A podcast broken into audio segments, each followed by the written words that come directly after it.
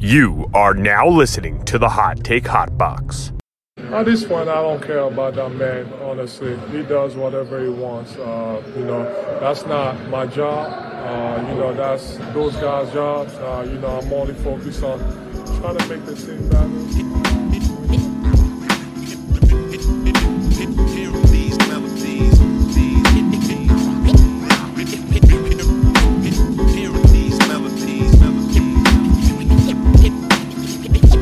You are now listening to the Hot Take Hot Box. Ladies and gentlemen, thank you for joining me on this glorious and momentous occasion, episode 50 of the Hot Take Hot Box. Just wanted to take a second. Thank you always for listening. I'm going to keep doing them. I don't care if there's 1,000, 1,000,000, or 3 listeners. I love doing them like I always say, and I'm going to continue to do them. We got a nice episode today. We got a little bit to talk about. I wanted to sneak in here before the weekend. Talk a little Sixers. Flyers with a 6-goal performance last night against the Bruins. Sixers win their season opener, not their home opener, against the New Orleans Pelicans. Home opener is Friday night. And we got an Eagles game this weekend, heading to Las Vegas against the Raiders, which they fortunately have been able to sneak under the radar with all this Ben Simmons stuff, which we will start the show off with. For all my loyal Shoulder Strikes MMA podcast listeners, that episode will be out tomorrow. You can blame Ty. This man is a busy man. He had some stuff to take care of, but we will have an episode this week previewing all the necessary picks for Friday, Saturday, and Sunday. And last kind of slow weekend before we pick up a couple big fight weekends with 267 and 268, I believe, coming up. One from Abu Dhabi and one from Madison Square Garden.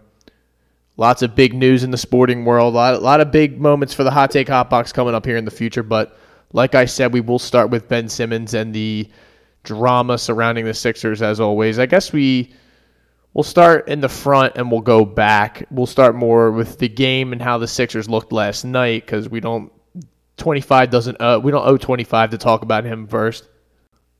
Last night, Sixers took care of business, dude. They beat a Pelicans team that did not have Zion Williamson.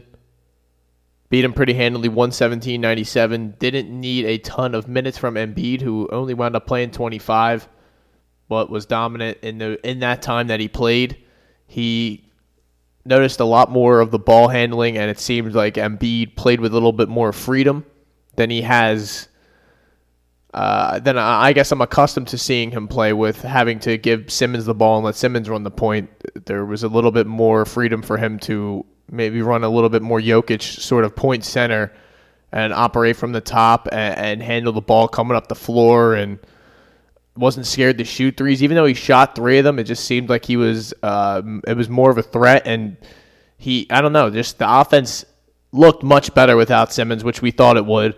And it seemed like the defense, we didn't play exactly a great team. That's why I'm more excited to see what they look like Friday night against a team that, they're obviously going to be battling with all season long. And if they plan on doing anything in the playoffs, that's a team that they're going to have to run up against and beat. They have no Kyrie Irving, obviously. We have no Ben Simmons. And, it's all relative and whatnot. It's still the second game of the season, but it's always we will echo on this podcast time and time again. It's always good to see where your team stacks up and always good to measure yourself against the greatest teams in the league and the best teams around. And we get a chance to do that Friday night. I obviously don't think we're as good. Obviously we're not more talented than maybe that team. But I do think once we are able to move on from 25 and get not even the superstar or whatever, you can argue about the return, but whatever they return is, it just has to be somebody that you can plug into your lineup. And whether they come off the bench or they start, they need to be able to help us, especially come April, and be able to be a key rotational piece. That's all we need. You can just tell this team is just missing. It just has a little bit of a hole right in the middle of the lineup, and it's kind of hard to explain. I don't know who you're going to – I love the shooting last night. Corkmaz got hot in that third quarter. They was tied at halftime, so the game was much closer than maybe the score indicates, but they just got nuclear hot in the second half, and that's all it takes. Maxey looked great. 27-5, 8 of 14 from the field. I mean, I'm trying to see how many turnovers. Only one turnover. You know, the team did not turn the ball over as much. Drummond had 4 turnovers, and he only played, 19 minutes? Had 17 boards off the bench, though. So he showed himself to be the valuable piece that we hoped we were getting, and just a backup center that could spell Embiid some minutes. He played big minutes in that fourth, and we were just able to keep Embiid on the bench and rest him, which is obviously going to be huge if we're not going to have Simmons or other guys to lean on. Tobias looked good last night. Did you have 20 and 12? Yeah. Everyone, the usual suspects played well. Danny Green did not have a great game, but again, first game. I'm not going to kill anyone or praise anyone for too great of a performance, although it was good to see Cork. Cork looked good. The 3 was banging.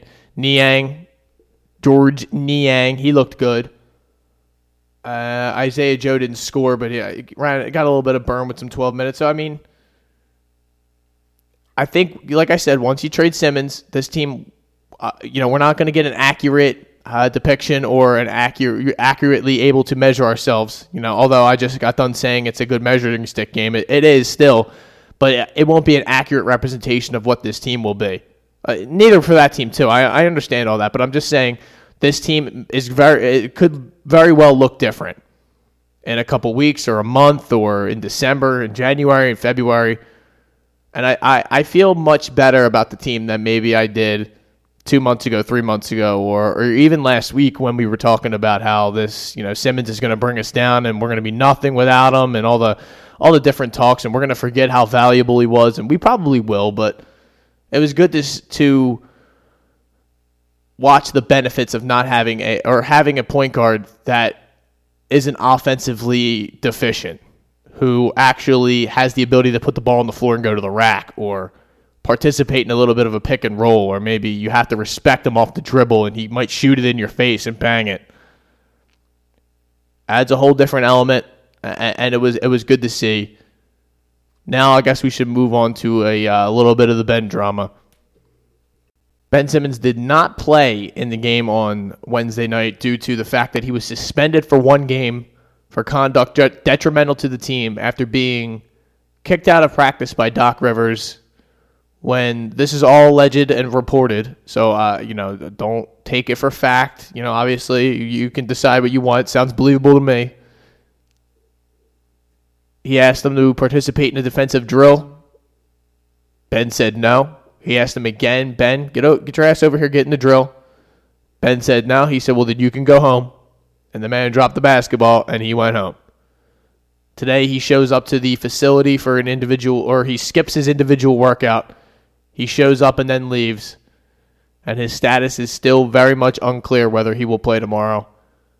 Obviously, you can't put him in there.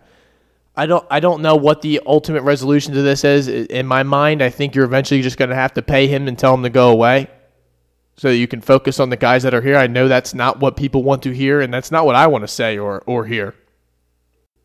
But the longer this man's here, the more he's just going to create a distraction, and it's just going to divert our attention and the team's attention from the ultimate goal, which is getting better every day and focusing on winning games and the guys who are here. I know they say that it's much easier said than done to be focused on that when you're constantly being asked these questions and you're this black cloud, this energy-sucking vampire, as I think I saw Jamie Lynch on Twitter, shout out to Jamie Lynch, saying, which is so true, just this black cloud hanging over the team of Ben Simmons. And I think it's going to be an amazing feeling and a uniting feeling when we're finally able to get rid of him, get whatever we get for him, and just the whole team and city can come together and unite behind the team and unite behind our hatred of Ben Simmons mostly, which we already pretty much have, but...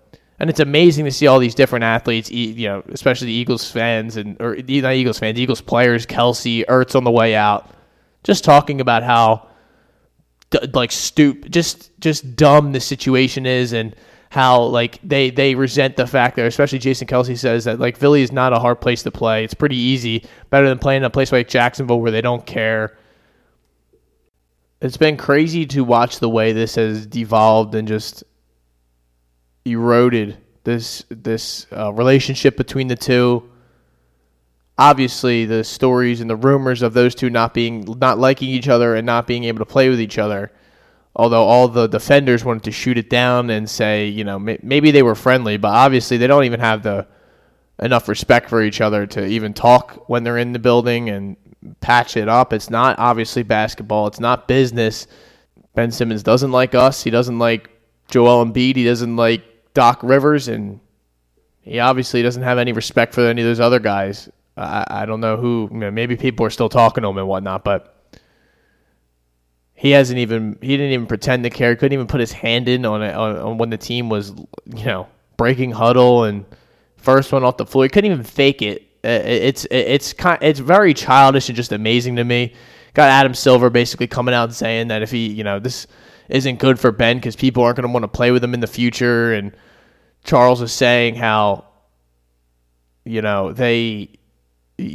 what can the CBA or the NBA do in the future to maybe stop or prevent something like this from happening, because you can't just have people signing 4-year, 5-year, $150, $200 million contracts, and then the next year or next day say, I don't want to do this anymore. You have to pay me and trade me, or pay me not to play, and I just won't care, or I won't try anymore. Just being held hostage by these athletes, which he claims that we have some leverage, which I guess we are exercising right now in making him come to work, making him participate. And if you're not going to participate to the level that it is, you know, expected, you'll be sent home and you won't be paid. I do think it's not good for the team to just have this around, obviously, but, you know, this is it. This is the situation that we're in. It sounds like they want to wait until December or January to trade these guys when the contracts from the guys that were signed in the offseason this past summer become eligible to be traded. There's a 90 day, or there's a certain window of time before you can trade these guys that were just signed. So I don't know if this is going to be resolved anytime soon. It seems like it's going to be a game of cat and mouse, at least here in the beginning, but I do think at a certain point you're going to have to move on, you know. Maybe not, that doesn't mean necessarily trade him, but move on from the petty battle back and forth over this money. And I just feel like you're eventually going to have to pay him to just get him to go away, because he's going to do whatever it takes to get that money. I don't know. I don't think you're going to win. I don't think you're going to win this battle where he's going to stop coming and just go away and accept the fact that, you know, he's not going to get this money, and he's stuck here in Philly for until the Sixers in the front office decide that they, you know, get a package of whatever. You know, I'm sure everyone, all of us involved, can't wait for this to be over. It gives me something to talk about, but I want to move on. I want to talk about it. I want to be excited about the team. I want to worry about strictly what's going on the floor. What, you know, how are we going to, are we growing? Can we win, you know, maybe not win a title? You know, right now it's hard to see that, but when you have a guy like Joel Embiid, I refuse to just give up on the chance of winning a title or give up on the how good our team could be and whatnot. I will always ride or die with number 21, and I'm glad he has, in my mind, rectified the blaming the fans, and I think he was, you know, trying to have Simmons' back, and everyone has, you know, seemingly Simmons hasn't had anyone else's back, so why the fuck should anyone have his back, basically? And you can argue back and forth, well, Joel started it, and Joel said this, and Joel said that. Oh, after the game, he hurt his feelings, or, oh my God, he said this, he said that. I mean, grow up, dude. Ben is just, no matter what you say, you can blame anyone else. This is Ben Simmons' fault. His teammates, you know, you can blame Joel at the very end of the game, but how long can you possibly back somebody up when they don't have your back? I see people in the national media and just all these morons across all avenues of media saying, well, the fan base and Embiid and all them, they jumped ship at the first opportunity they could. When things went bad, they turned their back on him, and that's that. You know, it's not really his fault. They never really embraced him, and that, I mean, come on, man. How they were, we all we're begging for this guy to either shoot or just we defended him against all of the Rob Perez's of the world and just the people who, the Knicks fans and all the different other people, oh, he doesn't shoot, anything we'd say, he doesn't need to shoot. He's a good enough player. He's such a great defensive player. He's 6'10", he's a point guard. He's a guy, incredible, that, you know, all the things we said before, which are true. They can be true when he wants them to be. But he has never had our back. He has never tried to prove us right. He's only worried about Ben Simmons and Ben Simmons looking cool and Ben Simmons not looking that bad, out on the floor, not being embarrassed, picking up chicks and cashing checks. Hey, man, more power to you. That's fine. Don't want you on my basketball team. Go do that shit somewhere else. Cleveland, Minnesota, go somewhere where they don't give a fuck, you know, and just be gone. Because them Cleveland boys, they don't give a shit now that LeBron's gone, and Minnesota has been irrelevant since I've been in fucking diapers. So it'll be a glorious day when we can stop talking about 25, the same way it was a glorious day when we stopped talking about 11. They used to wear midnight green. Did want to read a tweet from Kyle Newbeck, which perfectly, in my mind, sums up this whole situation and echoes my opinion almost to a T. It says, I would respect the, quote, Embiid threw Ben under the bus after Game 7 argument. And I should I say end quote there? After Game 7, end quote, argument for Simmons' approach. If anyone making it acknowledged that Simmons said, I am who I am. It is what it is. I'll never forget that. And how many assists did I have? And what did Trey shoot? Before Joel talked after Game 7. And all the people remember, all of his defenders, all they will say is, well, he said I have to be better. I mean, literally the bare minimum. Him saying that, and you just know, you know never to believe a fucking liar and a narcissist the way Ben Simmons is, because he doesn't think he's ever done anything wrong. He doesn't think any of this is his fault. He's never been held accountable in his entire life, probably. So why is he going to let a bunch of Neanderthals from Philadelphia hold him accountable? That's what he thinks. We're just a bunch of assholes who hate on him. Look how good he is. We should be graced by his presence. We're so lucky to have him. The second tweet says, probably a separate discussion, but reading brought a reaction to this ordeal. There are a lot of people who increasingly seem to think being pro player means treating athletes in team sports like tennis players with no obligations or responsibilities to teammates. Dumb. Which I absolutely agree with. I don't know necessarily, you know, the whatever about tennis and no obligations or responsibility to teammate. I mean, that is how some people treat. They should be worried about themselves, and you know, you got to take care of you. Everyone else is taking care of themselves. You hear that sometimes on the different TV shows, but I do think some of these guys are being paid. There's no way you could be out there backing Ben Simmons this hard or supporting the things that he's doing without receiving a paycheck, because you can't look at it objectively and think that he's in the right. As objectively as I could possibly look at it, if I were him, yeah, I probably would feel a certain way if my teammates and my coach were saying those things after. But again, I would have to look inside and say, why are they saying these things? I would know myself that I would be embarrassed at the way I played. First thing you should have gone to the thing is to just said, yeah, this one's on me. Whether it is, whether you believe that or not, just say it. This is on me, guys. I let our team down. I let our city down. I let myself down. I got to be better next year. You know, the free throw thing, it got to me. I just, you know, I couldn't adjust. I just went to the line and I just couldn't. I don't even know what you could say to make anyone feel good about that, but maybe honesty, whatever it was. I couldn't mentally. It was a mental block for me shooting free throws. I've done all the work this offseason to rectify that.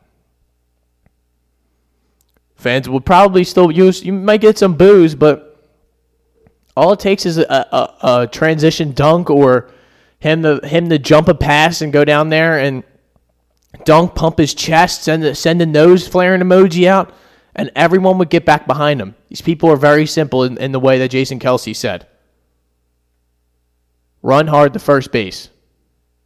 If you're a baseball player, you run hard to first base, you get the love from everybody forever. You saw the way they shot Chase Utley bail, even when he didn't get his knees taken care of, all the different stuff that you want to talk about. That man played hard every single day he was out there on the floor, and the people will identify that with that no matter what. And Simmons has shown, he's written the handbook for what not to do to ingratiate yourself to a fan base. And he's selling his $5 million house in Moorestown now. So, I mean, hopefully this is all over soon enough. He can look for a nice house in the Cleveland area or in Minnesota.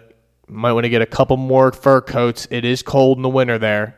Maybe he can play with Carl Anthony Towns, his buddy.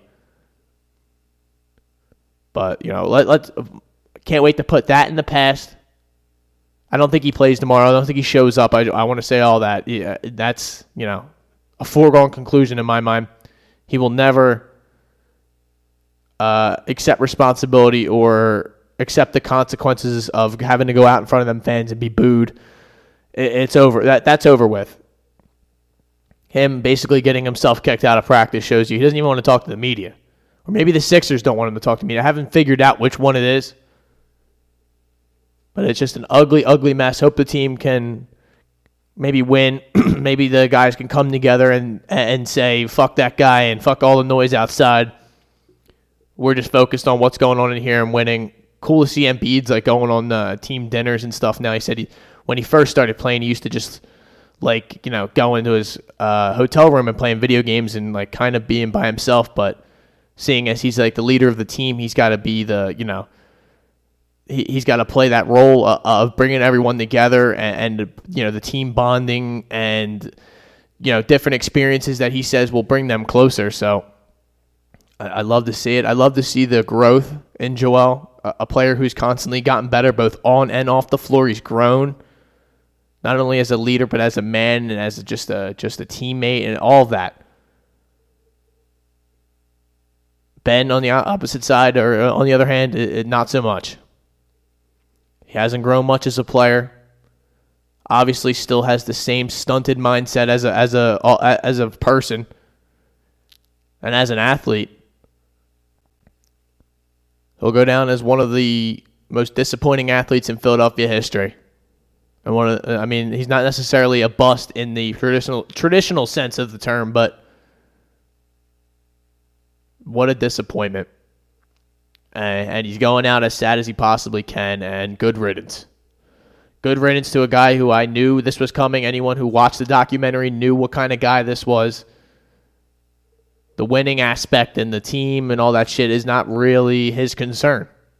And now you're seeing it manifest itself at the highest level and at the, you know, for in the worst possible scenario, which is our team. And our season now, it just has a big old black cloud. And the same way he's moved on, I'm moving on right now. And hopefully we can all move on as a fan base soon enough. Flyers, quick segue. Flyers have been getting it done since I last talked. Back-to-back games with 6 goals. One game against the Kraken. Welcome to the league, the Kraken, who take a fat L against us, 6-1. And then the Bruins come to town last night, and we took care of business with another 6-3 victory, where it was kind of back and forth until we took control in that third period. Cam Atkinson has been a huge addition. Seems like the Flyers have guys who can shove the puck in the net. They are very deep, and I think that's only going to be a problem when more of a problem when Hayes comes back. The defense looks great. Ristolainen, or however you say his name, I'll let the puck heads take care of that for me. But the defensive pairings have been nice. Keith Yandel, Justin Braun, Travis Sandheim, Rasmus Ristolainen, Ivan Provorov, and Ryan Ellis is just a beast. Top defensive pairing. Second line has been awesome with Joel Farabee and Derek Brassard in the middle, which it seems like they're going to throw Hayes right in there. And rumor is November-ish, so I would assume right around Thanksgiving you seem to get him back. But hockey guys are amazing with the injuries. Whatever it is, it's not humanly possible to come back from. They just come back from.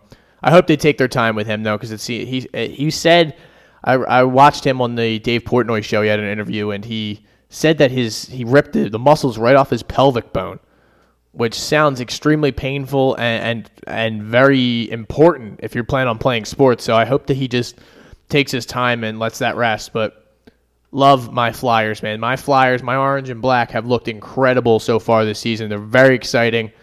Carter Hart and Martin Jones have each gotten wins. Like I said, the switching of Voracek for Atkinson has been awesome. Joel Farabee is just getting better and better, with each game. You got JVR on the third line with Oscar Lindblom and Scott Loughton. I mean, they're a very, very deep team. I love that fourth line too. So, love my Flyers, love my boys. Let's see what they got coming up this week. We have a game at home on Saturday night against the Panthers. And then we go Wednesday night at the Oilers, which will be a great game at 10 o'clock or out west in Edmonton. So then Canucks, and we stay up in Canada there for a little bit. So we will only have this Panther game to talk about on Monday when I return for the Hot Take Hot Box HTHB podcast. So I look forward to it. We'll obviously have some Simmons and Embiid and Sixers talk to talk about. We'll have an Eagles game, which we are about to get into very quickly. Baseball rages on. The Braves are one game away from the World Series. Astros are clapping the Red Sox up and down. But I'm sure Nick Sirianni loves, and the Eagles love, this attention being taken off their team where, I mean, earlier in the week you had Jay Glazer having to come out and say, no, Sirianni's not on the hot seat. He's not a one-and-done coach, which is even bad if you have to come out and shoot reports of that down 6 games into your first year. Raiders are 3-point favorites at home. Birds haven't been able to get their offense going early on in these games. That's the big thing I'm looking forward to in this game. If I was here to give you a couple key things, can we run the ball? Will we run the ball? Not only will we run the ball, or at least attempt to? Will we be able to get our offense going early on, not only just score maybe one touchdown early in the game, but maybe we could put up double digits in the first 3 quarters? That would be a step in the right direction, I should say. And just can the defense continue to hold up their end of the bargain? I'm curious. November 2nd is the trade deadline in the NFL, and I'm very curious to see what the Eagles do.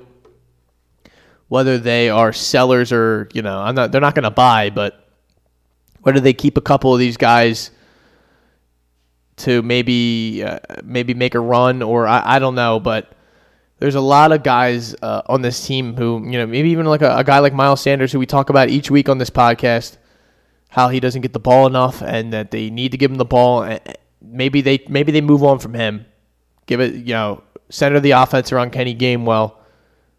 Like it seems like they want to. They don't even run the ball anyway, so don't even have to worry about him running into tackles and whatnot. Maybe get something for him before it's too late. Maybe somebody calls for Fletcher Cox. I was reading a Bleeding Green Nation article that they were saying that if someone calls, they should listen, and I do 100% agree. They definitely should listen to anybody calling for Fletcher Cox or any of our older players, because it would be a disservice to us if we can get something for them, even more draft capital to – maybe trade or maybe actually use to build our team. Seems as though the Eagles are back involved in the Deshaun Watson sweepstakes, although I don't buy it much when he's already said he doesn't want to come here. But it seems like Howie won't let it go, and he'll continue to chase it, because the Dolphins, the new rumor or the story this past week was that the Dolphins are heating up their trade talks with the Houston Texans to try and get Deshaun Watson, and if it doesn't happen this week, that they want it to happen before the trade deadline, November 2nd. This is from John McClain at the Houston Chronicle. So anybody who knows John McClain, he's a Hall of Fame beat writer for just the Houston football, anything Houston football related, or that's a guy you can trust. And during the Bill O'Brien, any sort of scandal down there or what's going on. If I'm just a guy in Philly and I know who you are, you must be incredible at your job. And John McClain is incredible. He always seemingly has the right information, or about as plugged in as you possibly can be. This is a part of a Philly Voice article by Matt Mullen. I want to read a little bit of a quote that was taken from a Houston Chronicle article by John McClain. The Texans could finally be getting closer to trading quarterback Deshaun Watson to the Miami Dolphins, a team they play November 7th. Even though the NFL trading deadline isn't until November 2nd, a deal could go down this week. According to people familiar with the negotiations, if the Texans and Dolphins are unable to consummate a trade this week, they want to get it done by the league's deadline. The Dolphins have been talking to the Texans about Watson off and on for months, and those talks have intensified into serious negotiations. My grandma says that a couple times. Isn't it negotiations, or is it negotiations? Or does she just not know how to say it? I don't know, but I'm going to go negotiations and just chalk that up as I fucked that up. After losing to Jacksonville and London, their fifth consecutive loss, the Dolphins seem more determined to finally execute the Watson trade. And it doesn't do them any good to continue to lose and tank, obviously, because we have their pick. So they're going to try and be as good as possible. They have no incentive to be bad. So, it obviously wouldn't be good for us if they get Deshaun Watson in regards to that specific pick. But having three first-round picks is having three first-round picks. They already have five losses, and I don't know how much better they would possibly get this year, but it's obviously better if we have Tua out there losing games than Deshaun Watson.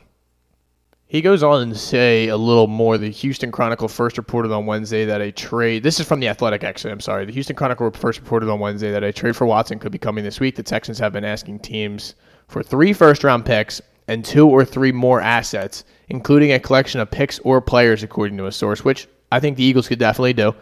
In addition to the Dolphins, they definitely could do that if they wanted to, or could if he wants to come here.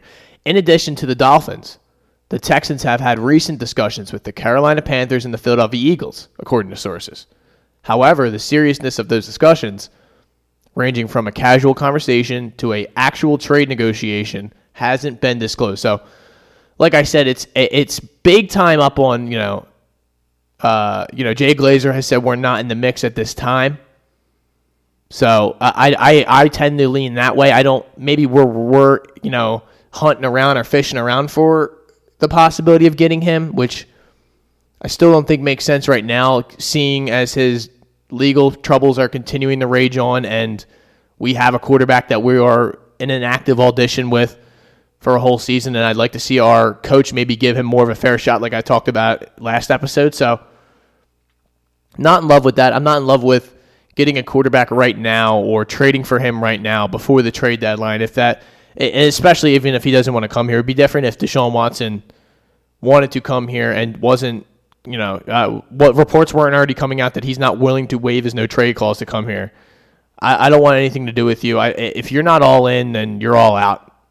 Learn that from Simmons. We've learned that from all these other players, and at some point we actually have to honor that and live by it. And I'm not in a rush to get that, whatever the fucking...